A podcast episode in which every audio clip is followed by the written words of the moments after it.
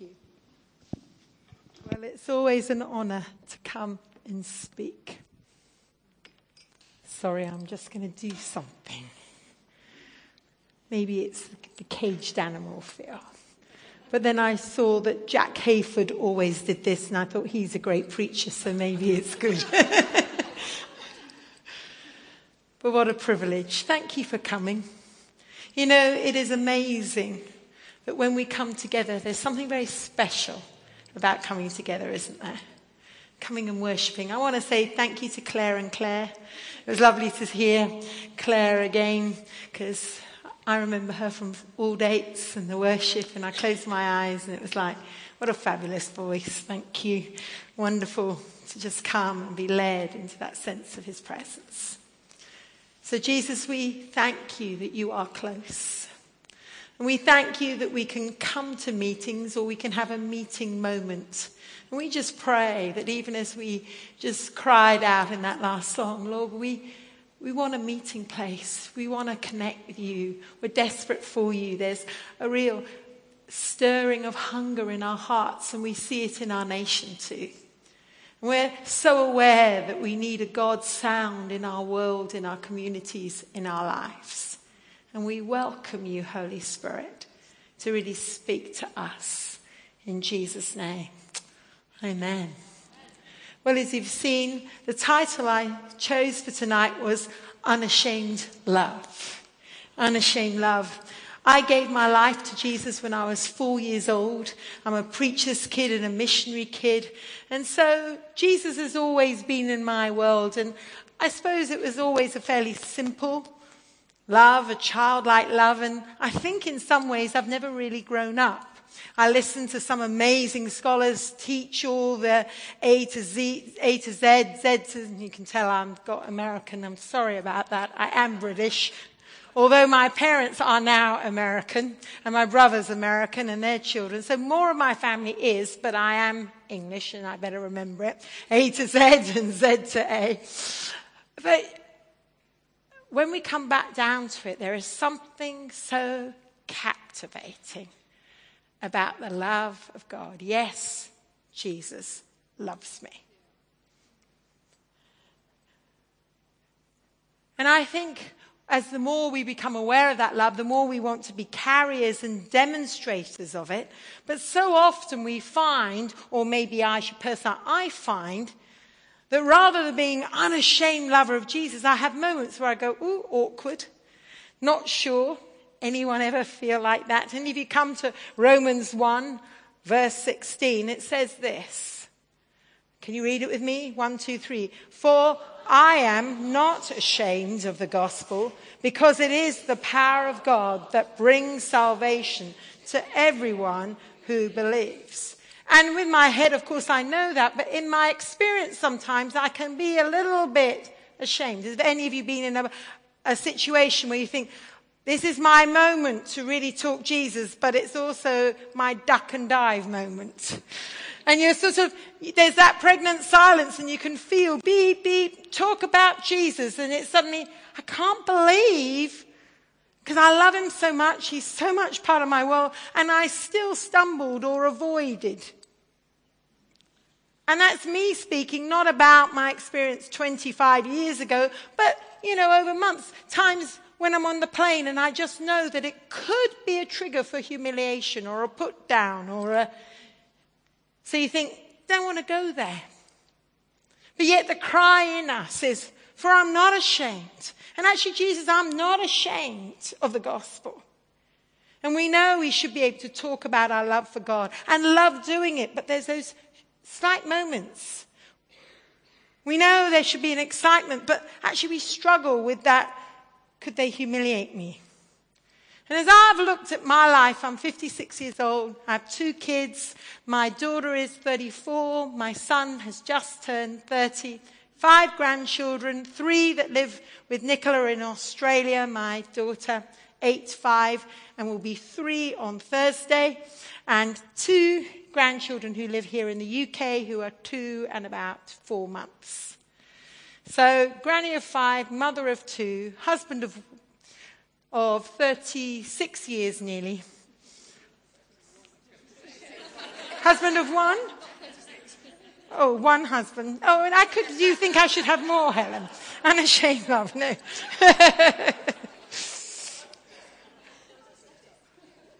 but it's amazing, however old you are, how shame can just infiltrate your life. Infiltrate the way you talk, how you connect, what you talk about. And so we come to this scripture, 2 Corinthians chapter 3, 11 to 18. I'm afraid I'm one of those preachers that make you work. So one, two, three, let's read it together.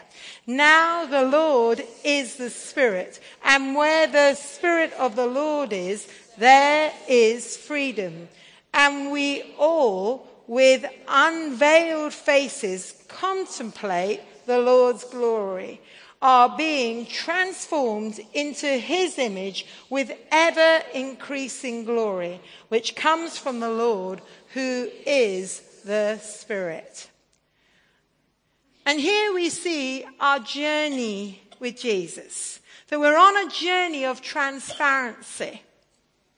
Now, the Lord is a spirit, and where that spirit is incubating us, where it's that cloud incubating us, there we are as people on this journey of unashamed love. And the masks, the veils are being taken away as we keep contemplating Jesus and all he is. It overcomes our inhibitions, our fears, because actually our love outshines our fear. Perfect love drives out the fears. And as we get more captivated with the face of Jesus, all the masks and veils, shadows break.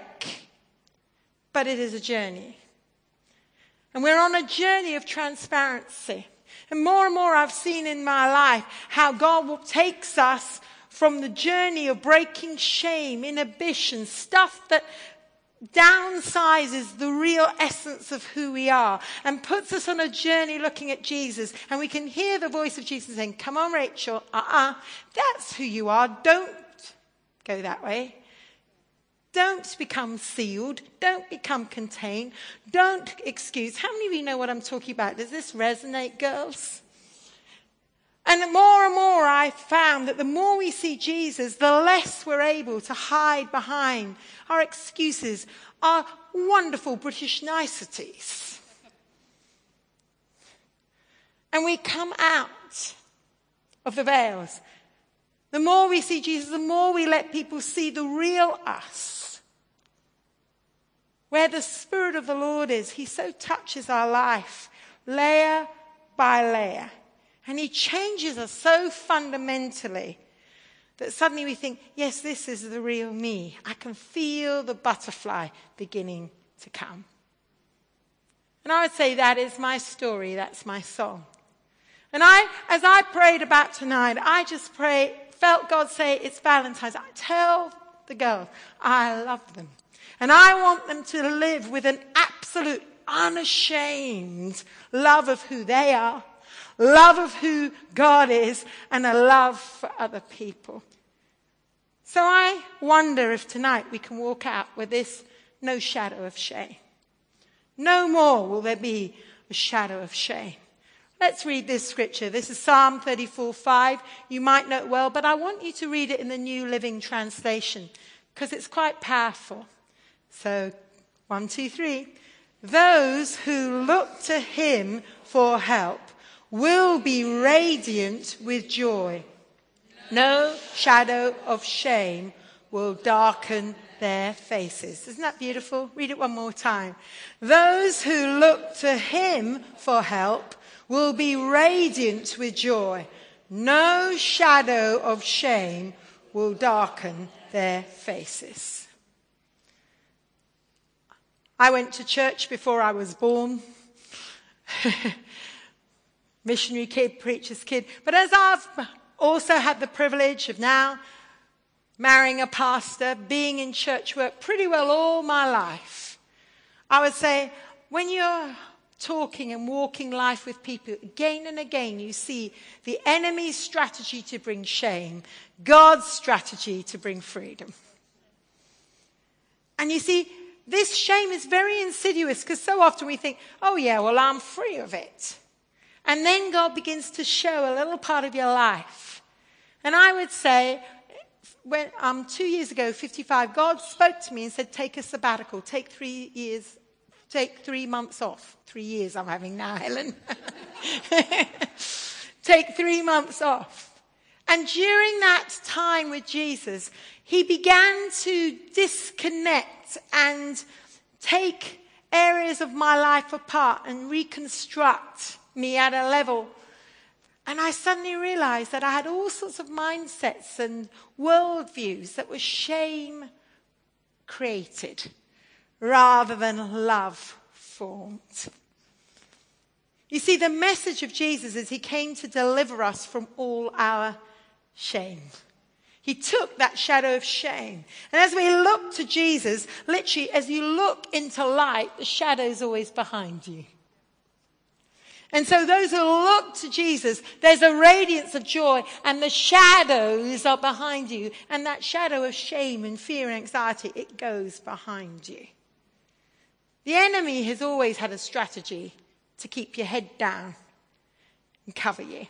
God has always had a strategy to lift you up and make you radiate his beauty and his joy. Let's go back to the very beginning Genesis chapter 2, verse 25. Genesis chapter 2, verse 25. Read this with me. Adam and his wife were both naked and they felt no shame. You see, God's original design of relationship was that two people here a man and his wife, husband and wife, could have such an intimate relationship. And this nakedness is far more than just bodily nakedness. It is the nakedness of body, soul, mind, spirit, being. It is utter vulnerability, utter transparency. It's no, dare I speak about this. How many of you know what I'm talking about? Gordon and I have the privilege of doing a lot of pre-marriage counseling and quite often in fact we just did one last tuesday. We're talking you know honeymoon and it's well what's the best way to get naked together? That feels the big step. And you know often when you're just about to get married that feels the big step. Will i feel ashamed? Will it be all right? Once you've been married for a while it's like you forget that you're now physically naked, but often we don't forget the emotional nakedness or the intellectual. How many of you know what I'm talking about? We're still guarded in areas. They're no go areas. Why? Because we're fearful of shame or humiliation or honesty. But God, in the very beginning, created us not only to have a transparency with Him, but to have a transparency with one another. I read that one day, and here was Adam and his wife were both utterly transparent, vulnerable, naked, and felt no fear of shame. Something in me got hungry for unashamed love, where I knew not only with my Gordon, who I love dearly, but in the appropriate way with other relationships. I wasn't playing the shame game. I wasn't countering my position. But I could actually come to a place of freedom where the Spirit of the Lord is, there's freedom. And I could be an unveiled person that was appropriately transparent according to the relationship. But it wasn't shame that was driving it. And I believe that God wants to do something in the heart of us as women, in the heart of the church, because when we really love one another, John 17, look how they love one another. I think there is something very compelling and beautiful about transparent relationships. And so as we go on, we see, you see in Britain more and more, both in church and society, there's a shame culture rather than a culture of value and honor. We tend to live slightly cautious, afraid of humiliation and mockery. We expect to be put down rather than to be encouraged. And even if we are encouraged, so often it's like, what you did was great, but, that famous but, and you think, thanks a lot, delete. All around us, we see suicide is on the increase. Why? Because people feel devalued worthless. They're ashamed of who they are. They see no hope to be anything else. They feel naked, exposed, and have given up. But God created us to live free. But the enemy hated that. And then we read in Genesis chapter 3, verses 7 to 10, you know, the enemy comes into the garden, he deceives Eve. He comes in with his worldly logic, his wisdom. And so much of a lot of self-help management about how to get through, especially for women is, well, look after yourself. No one else will look after you. You know, build walls, build fences, put up masks, get clever. That is not biblical. The Bible takes us on a journey of vulnerability. Self-help takes us on a, journey of independence. And we've got more and more clever at playing the game and so often got more and more lonely.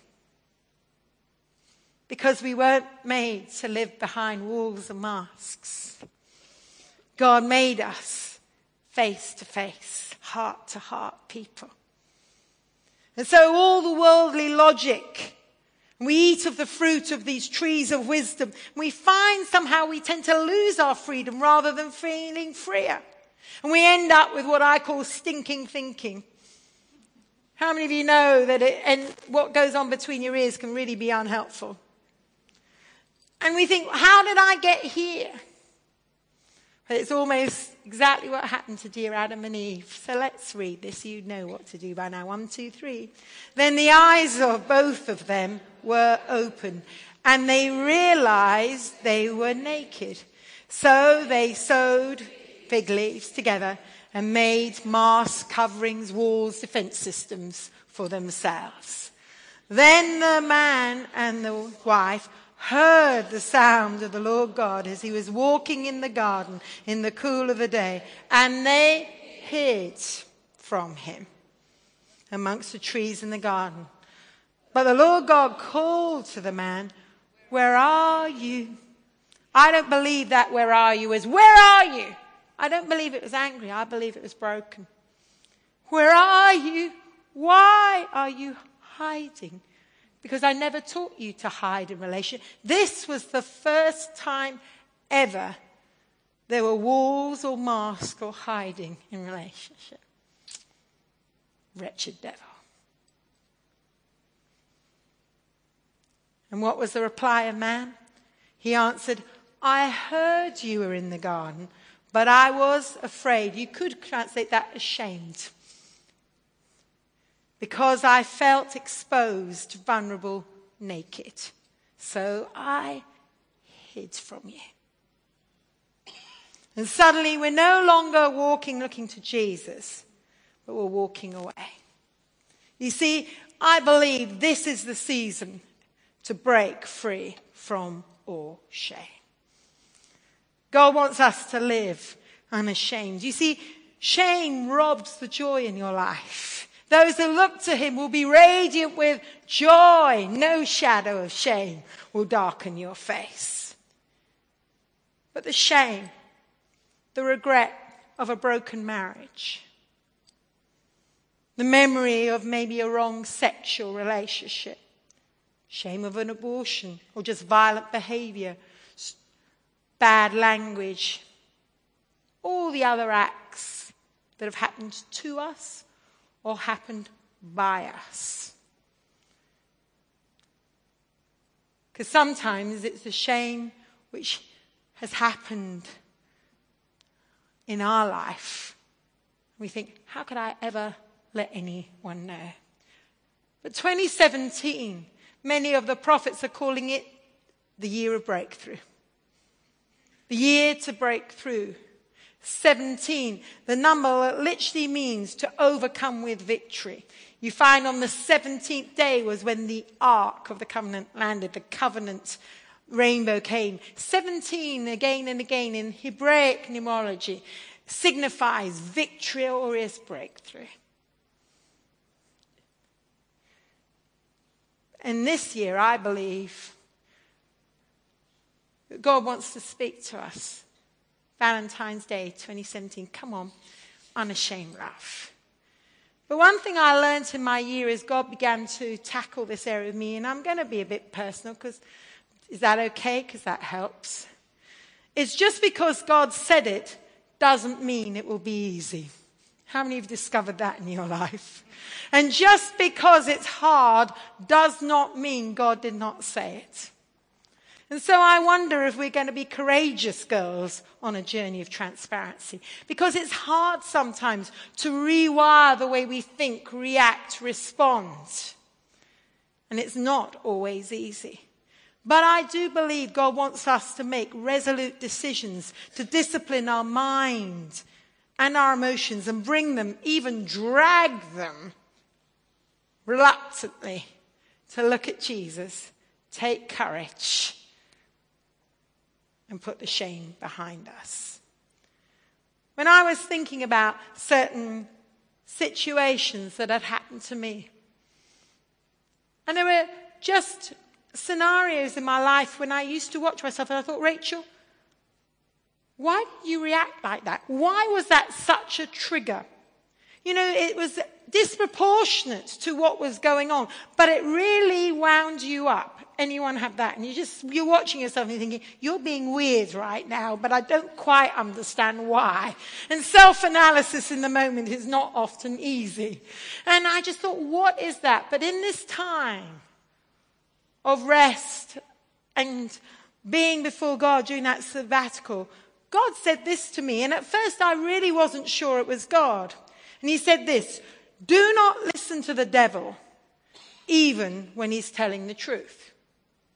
Let me say it one more time. Next slide, please. Do not listen to the devil, even when he's telling the truth. You see, as I told you, I'm a, a Bible girl, went to church before I was born, had the Bible in my life all the time. And truth is a good thing. You know, I've been told, Rachel, be humble.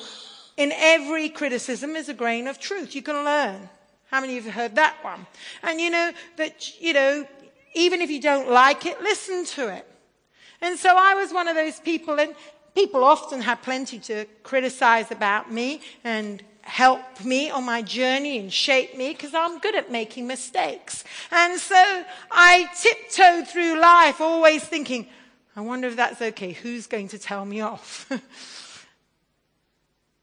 but what it had done is it had put a, a, a fear of people, especially a fear of authority, because I always expected, do help yourself to some water, sweet, if you want it.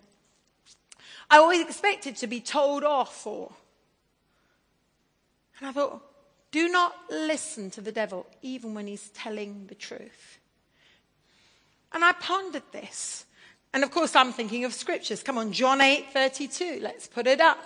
It says, And you will know the truth, and the truth will set you free. So I thought, well, surely that whole thing of if there's truth in every criticism, grain of truth, surely that is good. Bible says. And then as I studied this further, I realized that in most of our translations, we have a massive grammatical error. You see, it is not that you will know the truth, information truth. How many of you know the truthful information doesn't always set you free? In fact, some truthful information can really be wounding, hurtful, and absolutely decimate the inside of you. Truthful information doesn't set you free. If you read what John is describing, he's talking about when he, the Spirit of truth comes, the Spirit of truth has the power to set you free. So it isn't little t, it's capital T. In fact, if you look up behind me, Jesus said, I am the way, the capital truth. Truth. It's not, I'm just good information. I am the Spirit of truth, how many of you know that's different? You see, when He, the Spirit of truth, comes with revelation, it absolutely sets you free. But when people come with their good idea of their helpful information, it can decimate you. Hence, we see this one in Ephesians chapter 4, verse 15. It says this Instead, speaking the truth in love, we will grow to become, read it with me, in every respect, the mature body of Him who is the head, that is Christ. Instead, speaking the truth. Again, grammatical error. It's not just, well, I've got something to say to you. When you do that, I'm giving you information. That doesn't set people free. What sets people free is you've been in a place of prayer and the spirit of truth and revelation has come upon you and given you a key. How many of you know that's different? And when I was praying for you, Jesus showed me this. The spirit, when we speak the truth, that revelation of truth in an atmosphere of safety and love, is revolutionary. And as I pondered this, I began to realize so much of shame in my life and a lot of shame that I counsel in other people's life has this root of, well, I need to go with it because there's some truth in it, but it isn't the truth that sets you free. It's the truth that actually binds you into the wrong place. How many of you get what I'm talking about? I'm going to tell you a story. This is personal, but I hope you don't mind. You see, God took me back to a truth that had so damaged me, broken me, made me insecure, always felt I was the naughty girl in trouble out because I'm a Mish kid, preacher's kid, told you that. I went to boarding school. And from the age of 9 to 15, I lived away from my parents about a thousand miles away and saw them for about five weeks a year. It was hard. And this school was real old, religious, sort of Victorian, and it was in India. I had between the age of 9 to about 12, 13 until I went fully through puberty. I had a real problem with wetting my pants and bedwetting. Finally, they worked out what it was, and hopefully today I'm okay. but here I was in a boarding school, a thousand miles away from my parents, living with other girls in India. And I can still remember indelibly on my little brain, my birthday was Monday and Thursday. And on bath day, we got a bucket of water with a little cup, which was taken into the shower, which we could use. That was also the day that I was allowed to change my clothes, do laundry. You, you literally, you bucket your wash, you caught as much water as you could, then you washed your clothes and that and hung it up. Good Indian training. So, I wet my pants, I wet my bed. I smelt. So all the way through school, the truth was told to me. You smell. Was it true? Yes. Did it set me free? No. And it began to shape my life. And other things got attached to it. And because there was a part of me that hated the injustice of it, I'd fight it back a bit and say, well, I'm going to. Mm, mm. There was one particular girl, and I don't mean this rudely, but she was an American girl, and they used to have the best sweeties. And we used to have tuck, what was called tuck boxes. They were enormous under our bed. But she, because they came from America, got the most outstanding stuff. To spite her, I began to steal. So she was really mean to me. When she'd disappear off, I thought, fine, that is five sweets worth, and I'm eating them out of your thing. Hard luck. And I got back at her in my own way. Was that right? No. But what it did is the whole shame opened up a whole avenue. Do you get understand what I'm trying to say? And it molded me, my reactions, the way I responded. And when I'm sitting here, I don't know how many years, it was July 50, um, 2015, Going here and God spoke to me, don't believe the devil, even when he's telling the truth. Suddenly I remembered all those encounters back in boarding school. And I began to realize how that truth had never brought me freedom, but it had bought me and shaped me into a whole pattern of response and relationship, of how I positioned myself, how I looked at people. You know, it even shaped me, and this, I'm being very vulnerable tonight. I'm an international speaker. I speak all over the world. Often in, in America, I'm in with all these top names. We get shown into beautiful green rooms, treated like little princesses. They're amazing, spoiled. But I always to think I'm the dirty girl that smells. Maybe I shouldn't be here. Going on in my head, I, not even consciously, really deep unconsciously. So I'd always hesitate. Should I really sit at that table with all the things? Oh, I'll sit here with the other people. And they're always like, no, Rachel, come. Why do you always hold back? What's your problem? Rachel, we love having you here. But inside of me, you're the smelly one. Because all through school, no one wanted me on their team. No one would pick me because I was the one who smelt. Was it true? Yes. Did it free me? No. But it shaped the whole of my relationships. I didn't even realize it. But in that time, as I sat at the feet of Jesus, felt his unashamed love for me, it broke something, changed me. Why?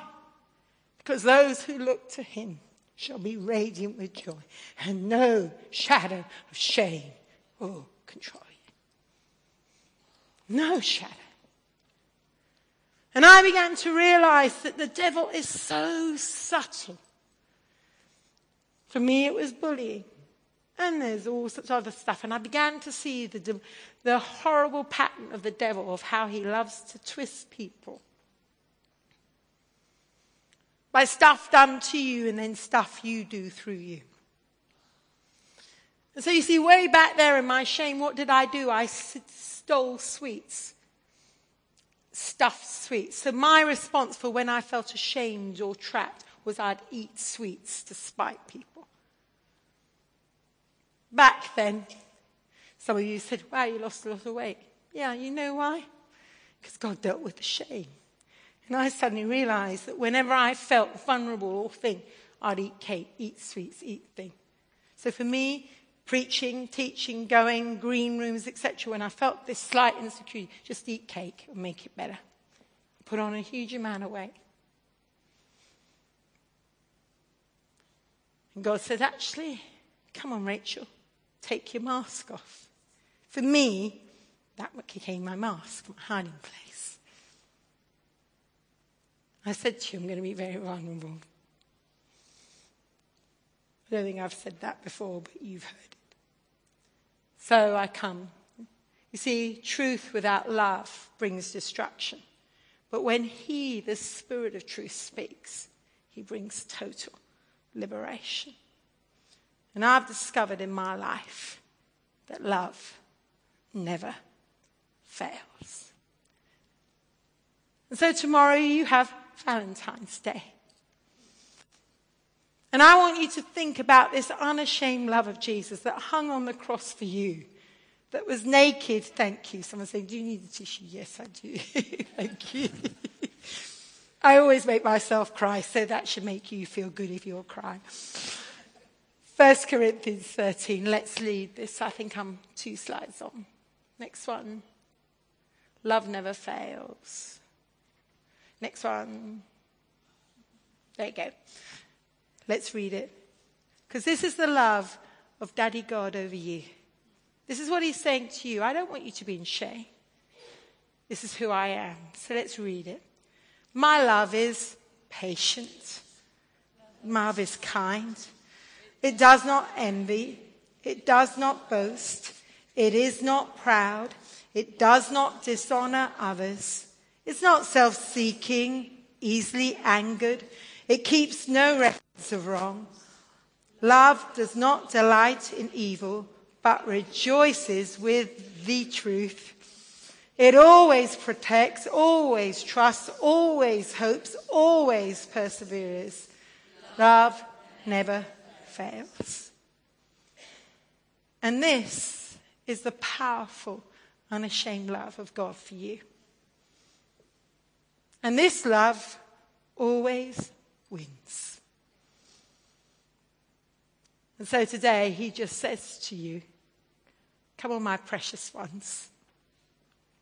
Those who look to me will be radiant with joy. No shadow of shame. No shadow of shame.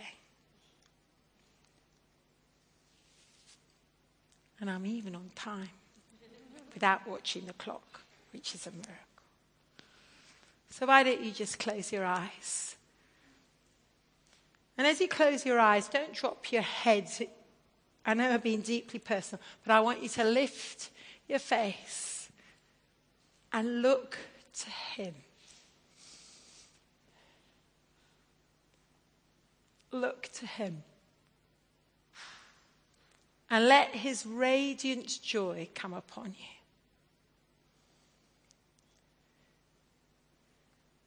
The enemy is so wicked at covering us with shame, and sometimes we don't even realize it.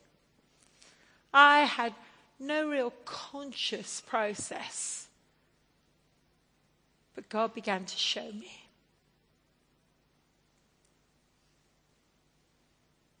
And I found I had to look to Him.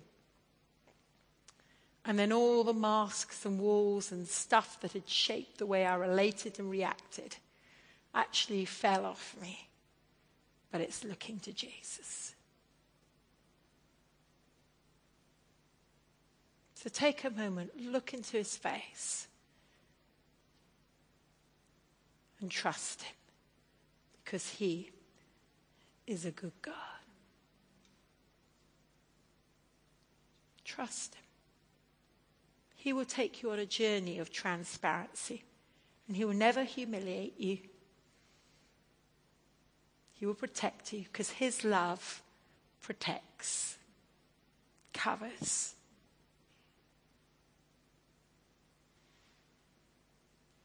So I'm going to invite Anne to come because we're going to have a time of response. I know I've spoken very deeply and we're going to take time to pray. But just relax into Jesus. No shadow of shame.